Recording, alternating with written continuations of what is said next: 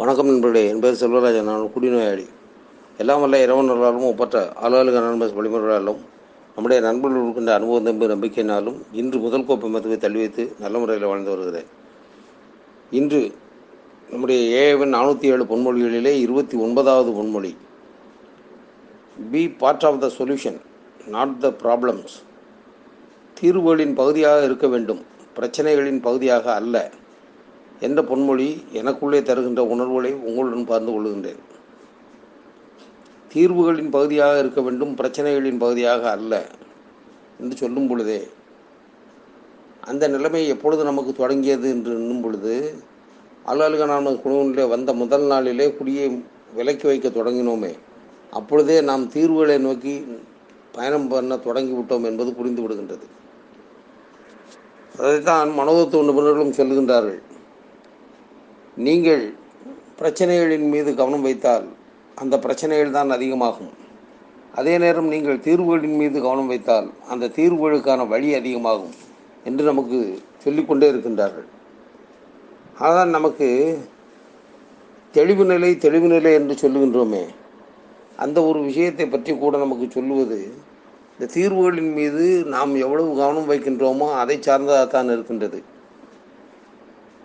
அதாவது நம்முடைய தெளிவு நிலையை பற்றி நமக்கு சொல்லும் பொழுது நம்முடைய புத்தகங்களிலே ஒன்றான குடிநோயும் ஆளாளி அனானமசம் என்ற புத்தகத்திலே ஒன்பதாம் பக்கத்திலே ஒரு கருத்து இருக்கின்றது.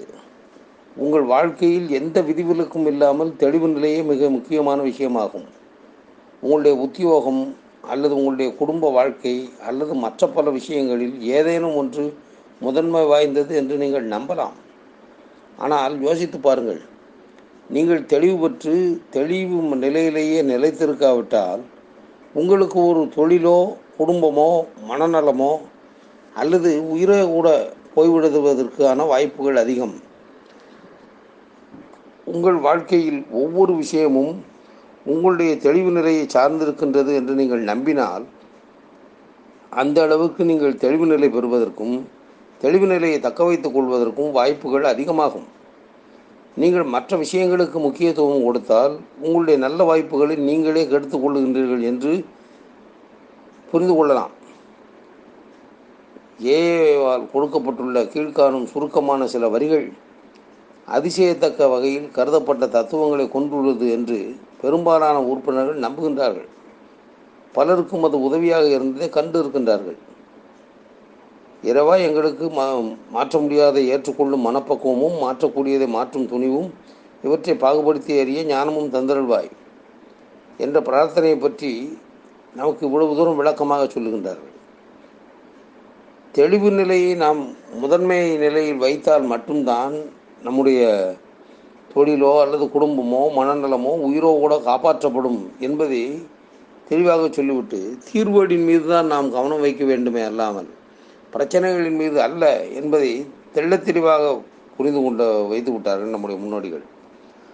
ஆனால்தான் நாம் எப்படிப்பட்ட சூழ்நிலையில் இருந்தோம் நிலையற்ற நம்முடைய உணர்வுகள் எப்படி நம்முடைய வாழ்க்கையும் நம்மோடு இருந்தவர்களுடைய வாழ்க்கையும் பறி கொண்டது என்பதை பற்றியெல்லாம் எண்ண வேண்டியது இருக்கின்றது.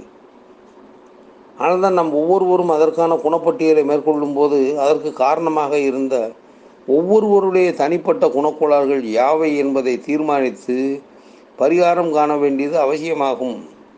இது நம்முடைய பண்டு வழிமுறைகள் பண்டு கோட்பாடுகள் புத்தகத்தில் சொல்லப்பட்டு விட்டது. காலுக்கேற்ற காலனியை தேர்ந்தெடுத்த பிறகு அதனுள் கால்களை நுழைத்து கொண்டு கடைசியாக சரியான பாதையில் இருக்கின்றோம் என்ற புதிய நம்பிக்கையுடன் நடக்க தொடங்க வேண்டும்.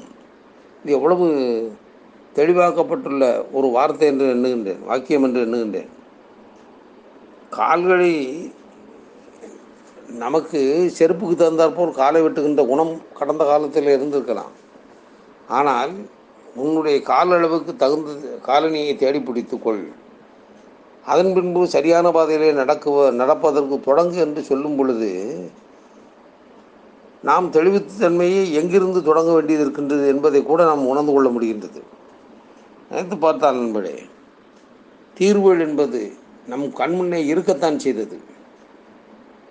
ஒரு பிரச்சனைக்கு இதுதான் தீர்வு என்பது தெரியாமல் இருப்பது ஒரு வகை குழப்பம் என்று சொன்னார்.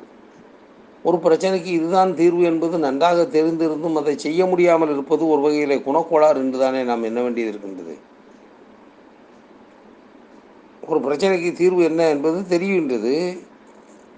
இந்த என்னுடைய பொருளாதார பிரச்சனையாக இருக்கட்டும் குடும்ப உறவுகளாக இருக்கட்டும் அல்லது என்னுடைய உடல்நலமாக இருக்கட்டும் இதில் எனக்கு ஒரு பிரச்சனை இருக்கின்றது என்று சொன்னால் இந்த பிரச்சனைக்கான காரணம் என்ன? இந்த பிரச்சனைக்கான தீர்வு என்ன என்பதை பற்றி நமக்கு நன்றாக தெரிந்திருந்தும் அதை செயல்படுத்துவதற்கு மனம் வராத ஒரு சூழ்நிலையை நாம் வாழ்ந்து கொண்டிருக்கின்றோம் என்பதுதான் உண்மை.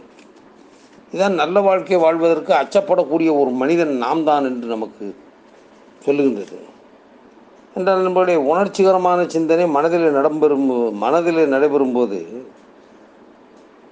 நம்முடைய ஆழ்மனம் கூட எதை விடுவது எதை தடுப்பது என்ற விஷயத்தில் தெளிவாக முடிவெடுக்க முடியாது என்று மனோதத்துவ நிபுணர் கூட சொல்லுகின்றார்கள். என்றால் நாம் இந்த தெளிவு நிலையை தக்க வைத்துக் கொள்வதற்கு அவ்வளவு தூரம் முக்கியத்துவம் கொடுத்தே ஆக வேண்டியது இருக்கின்றது. யோசித்து பார்த்தால் கடந்த காலத்தில் நம்முடைய குடி வாழ்க்கையிலே நமக்கு என்னென்னவெல்லாம் பிரச்சனைகள் வந்தன என்பதை எண்ணுகின்றோம். குடிப்பது என்ன? மற்றவர்களைப் போல மிக சாதாரணமான ஒரு குடியாகவும் மகிழ்ச்சியை தரக்கூடிய ஒன்றாகுமா நம்முடைய வாழ்க்கையில் இருந்தது இல்லையே. ஒரு சாதாரண மனிதருக்கு வேண்டுமானால் அல்லது ஒரு சாதாரண குடிகாரருக்கு வேண்டுமானால் மது என்பது ஏதோ மகிழ்ச்சி கொண்டாட்டங்களுக்கு உரிய ஒன்றாக இருந்திருக்கலாம். அதை பற்றி கூட நம்முடைய ஆழ்வாளிகளான பிக் புக்கில் சொல்லப்பட்டுள்ளது. ஒளிமயமான எதிர்காலம் என்ற அத்தியாயம் தொடங்கும் பொழுதே சொல்லுகின்றது.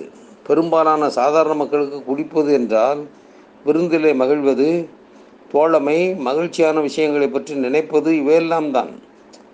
கவலை தொல்லை சலிப்பு இவைகளிலிருந்து விடுதலை பெற அது ஒரு வழி. நெருங்கிய நண்பர்களோடு அளவலாவுவதில் வாழ்க்கை எவ்வளவு மகிழ்ச்சியானது என்று உணர்தல் என்றெல்லாம் அர்த்தம். ஆனால் நாங்கள் அதிகம் முடித்த அந்த கடைசி நாட்களில் எங்களுக்கு அது அப்படி இருக்கவில்லை. குடிப்பதில் உள்ள இன்பமெல்லாம் போய்விட்டது. போய்விட்டதே. குடிப்பதில் நமக்கு இருந்த இன்பமெல்லாம் கடைசி காலகட்ட குடியிலே நம்மோடு இருந்ததா என்று கேட்டால் இல்லை. என்றால் நாம் குடித்த குடி நம்முடைய வாழ்க்கையை தொடர்ந்து பிரச்சனைகளிலே வைத்து கொண்டிருந்தது. அதனால்தான் நமக்கு அந்த பிரச்சனைகளிலிருந்து மீண்டு வெளியே வர வேண்டுமா? சரியான பாதையில் நடக்க வேண்டுமா? புரிந்து கொள். உன்னுடைய கால்களுக்கு பொருந்தக்கூடிய காலனியை தேடி எடுத்து அதன் மூலமாக நீ சரியான முறையிலே ந- சரியான பாதையிலே நடப்பதற்கு பயிற்சி எடு என்று நமக்கு சொன்னார்கள். என்றால் நமக்கு நம்முடைய அகம்பாவம் என்பது நம்முடைய பிரச்சனைகளை எப்படியெல்லாம் வளர்த்தது என்பதை பற்றி கூட நமக்கு விளக்கங்கள் இருக்கின்றன. அதாவது பெயர் குழப்பங்களிலிருந்து தடுப்பதற்காக பொதுவாக ஒப்புக்கொள்ளப்பட்ட பெரிய அளவிலான மனித குறைபாடுகளை காண்போம் என்று நமக்கு சொல்லுகின்றார் சொல்லிவிட்டு பகட்டு பெருமை பேராசை காமம் கோபம் பெருந்தினி பொறாமை சோம்பேறித்தனம் ஆகிய ஏழும் கொடிய பாவம் பயங்கரமான பாவங்களாகும். இந்த குணங்களை எல்லாம் அகம்பாவம் முன்னின்று நடத்தி செல்வது தற்செயலான நிகழ்ச்சி அன்று. ஆமாம் தற்செயலான நிகழ்ச்சி கிடையாது. எப்போதும் சுயநினைவுடனோ அல்லது சுயநினைவு இல்லாமலோ ஏற்படும் பயமே மனிதனுடைய கஷ்டங்களின் அடிப்படை சேர்க்கையாகின்றது. அந்த பயமே உண்மை வளர்ச்சியை தடுக்கும் முதல் தடை என்று சொல்லுகின்றார் நினைத்து பார்த்தால் நண்பர்களே நம்முடைய கடந்த கால குடி வாழ்க்கையிலே எப்போது பார்த்தாலும் சரி பிரச்சனை பிரச்சனை பிரச்சனை என்பதாகத்தான் சொல்லிக்கொண்டே இருந்தோம். ஆனால் இன்றைக்கு நம்முடைய வாழ்க்கை மாறி இருக்கின்றது. இந்த வாழ்வு கொடுத்த ஒரு சாட்சி எப்படி வருகின்றது என்று சொன்னார். நம்முடைய நண்பர்களிலே ஒருவர் தன்னுடைய கருத்தை நம்பிக்கைக்கு வந்தோம் என்ற புத்தகத்திலே பதிவிடுகின்றார். அது நம்முடைய நம்பிக்கைக்கு கொந்தம் என்ற தமிழ் புத்தகத்தின் அறுபத்தி நான்காவது பக்கத்தில் இருக்கின்றது. ஒரு வாழ்வு குறித்த சாட்சி என்ற தலைப்பிலே அது இருக்கின்றது. இன்று இறைவனின் அருளாய் இன்று இறையருளின் தெளிவாய் எனது மனதில் மூடியிருந்த இருள் அகன்றுள்ளது. நான் களிமண்ணை போன்றவன் அல்ல மண்ணை விட மேலானவன். நான் தினமும் திருப்பலியில் நற்கருணையை இறைவனுக்கு ஒப்புக் கொடுக்கும் பொழுது இவ்வாறு கூறுகின்றேன்.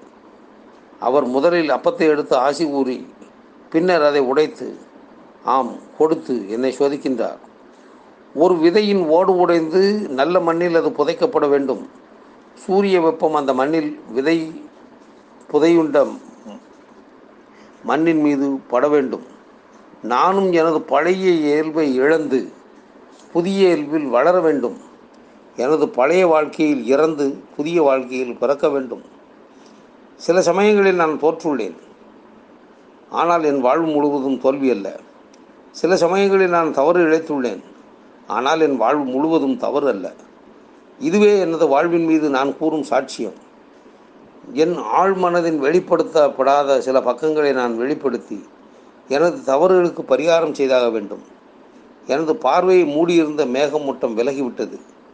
என் வாழ்வில் புதியது ஒரு அத்தியாயத்தை என்னால் தேர்ந்தெடுத்து வாழ முடிகின்றது. நான் பிறருக்கு சேவைக்கு சேவையாற்ற தேர்ந்தெடுக்கப்பட்ட தூதுவன். நான் பிறருக்கு சேவையாற்ற தேர்ந்தெடுக்கப்பட்ட தூதுவன். இறையருளை தக்க வைத்து கொள்ள நான் அதை பகிர்ந்தளிக்க வேண்டும். கொடுத்ததை எப்போதும் திரும்பி எடுத்துக்கொள்ளலாகாது இன்று என்னால் எதிர்நோக்க முடிகின்றது. இந்த நிலையில் எனது காலம் முடிவுற்ற பின்னர் நாம் அனைவரும் ஒரு நாள் இறைவனிடம் சந்தித்து ஒன்று கூடுவோம். எல்லோரும் சரியான நேரத்தில் அங்கு வந்து சேருவோம் என்பது போன்ற கருத்தை பதிவிடுகின்றார். நினைத்து பார்த்தால் பிறருக்கு சேவையாற்ற நான் தேர்ந்தெடுக்கப்பட்ட தூதுவன் என்கின்ற உணர்வு நமக்குள்ளே வருகின்ற போது தீர்வுகளுக்கான வழி என்ன என்பதை பற்றி நாம் சிந்திக்க தொடங்கி விடுவோம். அதானே உண்மை?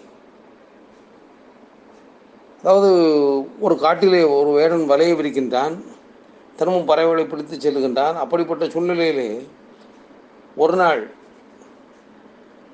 ஒரு பெரிய வலையை விரித்து அதில் தானியங்களை போட்டுவிட்டு அங்கே உட்கார்ந்திருக்கின்றான். அப்பொழுது அங்கே பறவைகள் கூட்டம் கூட்டமாக வருகின்றன. புறாக்கள் எல்லாம் வந்த புறாக்கள் எல்லாம் அதில் இரண்டு புறாக்கள் மாட்டி கொண்டதை பார்க்க பார்க்கின்றன. அந்த வலையிலே மாட்டிய புறாக்களுக்கு அங்கிருந்து தப்பிப்பது எப்படி என்பது தெரியவில்லை. அப்பொழுது அதை பார்க்கின்றது அங்கிருந்து வந்த ஒரு பெரிய புறா ஒன்று மூத்த புறா ஒன்று அது பார்க்கின்றது. பார்த்துவிட்டு தன்னோடு பறந்து வந்த அத்தனை புறாக்களையும் சொன்னதாம். அத்தனை பேரும் கீழே இறங்கி வலையில் மாட்டுவோம் என்று சொன்னதாம். எப்படி அத்தனை பேரும் வலையில் மாட்டிக்கொண்டால் சிக்கலாகிவிடுமே என்று மற்ற புறாக்கள் கேட்டனவாம்.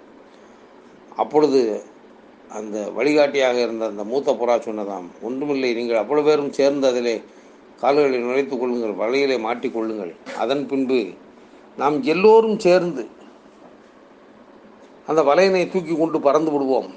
அப்படியே வலையை மொத்தமாக தூக்கி கொண்டு பறந்தோம் என்று சொன்னால் அடுத்த காட்டிலே இருக்கக்கூடிய என்னுடைய நண்பனான எலியின் உதவியின் மூலமாக இந்த வலையினை அறுத்து நாம் எல்லோரும் தப்பித்துக் கொள்ளலாம்.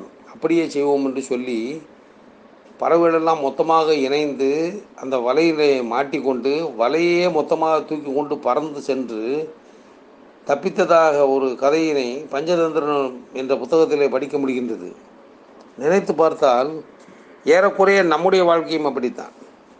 பர்வதமான பிரச்சனைகள் இருக்கலாம். ஆனால் மது என்ற ஒரு வேடம் நம்முடைய வாழ்க்கையை அழிப்பதற்காக காத்து கொண்டிருக்கின்றான் என்று சொன்னால் இங்கே வந்து நாம் எந்த அளவிற்கு ஒருவருக்கு ஒருவர் கைகோர்த்து கொண்டிருக்கின்றோமோ ஒருவருக்கு ஒருவர் சகிப்புத்தன்மையோடு இருக்கின்றோமோ ஒருவருக்கு ஒருவர் அன்பு காட்டுகின்றோமோ ஒருவருக்கு ஒருவர் நாம் பகிர்ந்து கொள்ளுகின்றோமோ அந்த அளவிற்கு தான் நாம் பலம் பெற்றவர்களாக மாற முடியும். அப்படி இல்லாமல் நான் என்கின்ற உணர்வும் நம்மை முழுமையான தெளிவு நிலையில் வைத்திருக்காது என்பதை புரிய வைத்து விட்டது நம்முடைய ஆல்கால் காணாமல் குழுவின் வாழ்க்கை. அதனால்தான் நண்பர்களே கடந்த காலத்தை எண்ணி பார்க்கின்றோம். எப்பொழுது பார்த்தாலும் சரி பிரச்சனை பிரச்சனை பிரச்சனை என்று பிரச்சனையை மாத்திரமே சொல்லி கொண்டிருந்தோம்.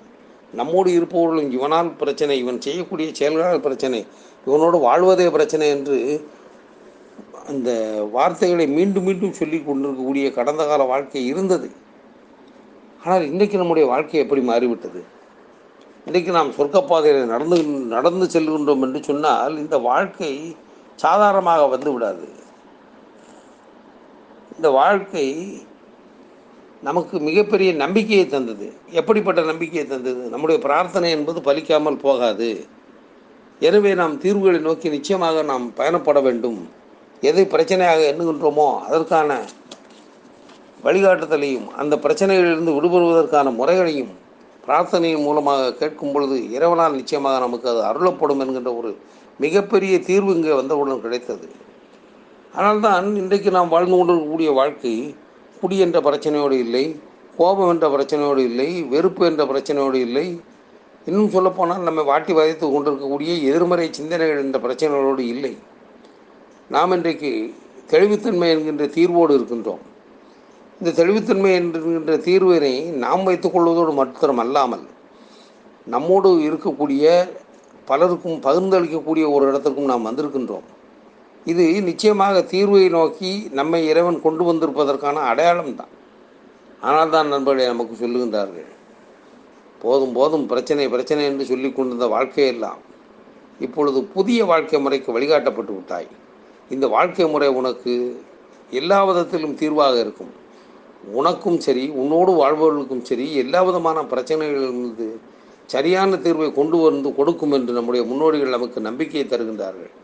இப்படிப்பட்ட நம்பிக்கை உணர்வை உங்களுடன் பகிர்ந்து கொள்ள வாய்ப்பு கொடுத்த இறைவனுக்கும் பொறுமையோடு கேட்ட நண்பர்களுக்கும் நன்றி கூறி முடித்துக் கொள்கின்றேன். நன்றி வணக்கம்.